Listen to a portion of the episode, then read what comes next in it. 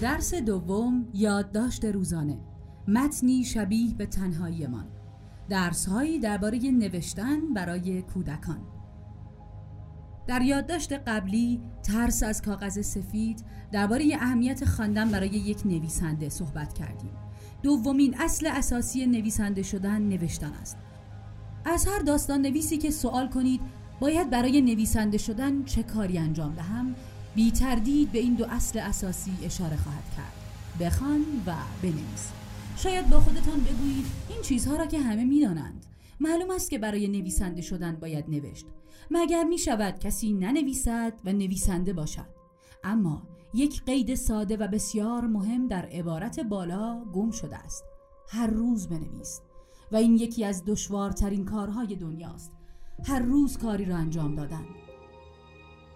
نوشتن باید به اندازه مسواک زدن، غذا خوردن، خوابیدن و کارهایی تا این اندازه روزمره و همیشگی در زندگی یک نویسنده تکرار شود.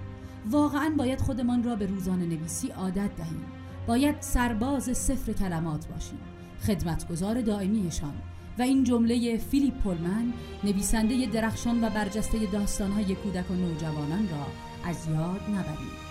داستان ارباب است و نویسنده خدمتگزارش. آری نویسنده جوان هر روز نوشتن مهمترین اصل برای نویسنده شدن توست. ذهن انسان باید با قلمش هماهنگ شود. باید عادت کند به نوشتن.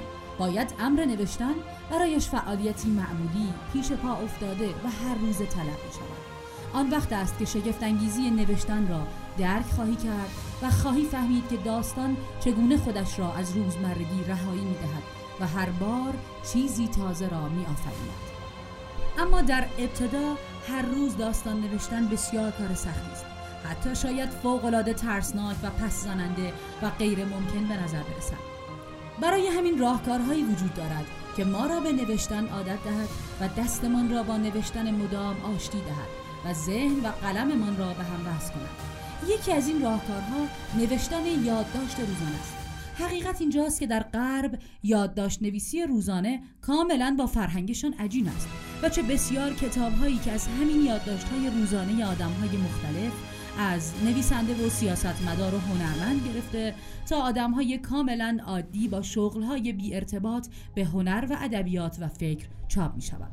پس بهتر است در شروع دفتری برای یادداشت روزانه ایمان داشته باشیم یادداشت های روزانه قرار نیست چاپ شوند قرار نیست کسی آنها را بخواند.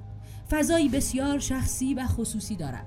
پس در یادداشت نویسی روزانه نگران هیچ چیزی نباشید. نه نگران فرم و زبان و کلماتتان و نه نگران چیزی که از آن صحبت می‌کنید. در جامعه ما که سانسور و ریاکاری تا تار و پود جانمان ریشه دوانیده یادداشت های روزانه بیپرده کمکمان می کنند که از این فرهنگ فاصله بگیریم و بر کاغذ سفید خودمان باشیم. خود خودمان. فکرها و رویاها و کابوسهایمان را سانسور نکنیم.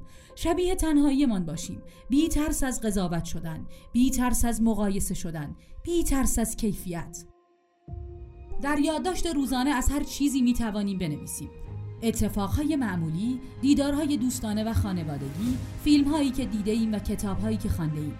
ما حتی می توانیم خوابهایمان را بنویسیم یا احساسهای مختلفمان را نسبت به دیگران. می توانیم از سیاست حرف بزنیم، از مسائل اجتماعی که تکانمان می دهد، از هرچه و هرچه که درگیرمان می کند و دلمان می خواهد دربارش بنویسیم. هیچ فرقی نمی کند که چه باشد. مهم این است که هر روز بنویسیم.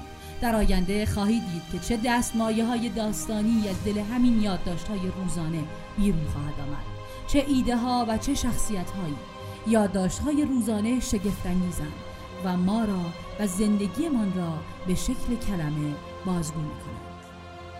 ادامه درس های از نوشتن را در آوای کتابک گوش کنید.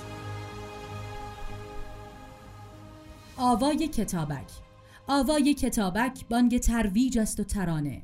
بانگ قصه است و افسانه. نویسنده سید نوید سید علی اکبر. گوینده زهرا ناظری.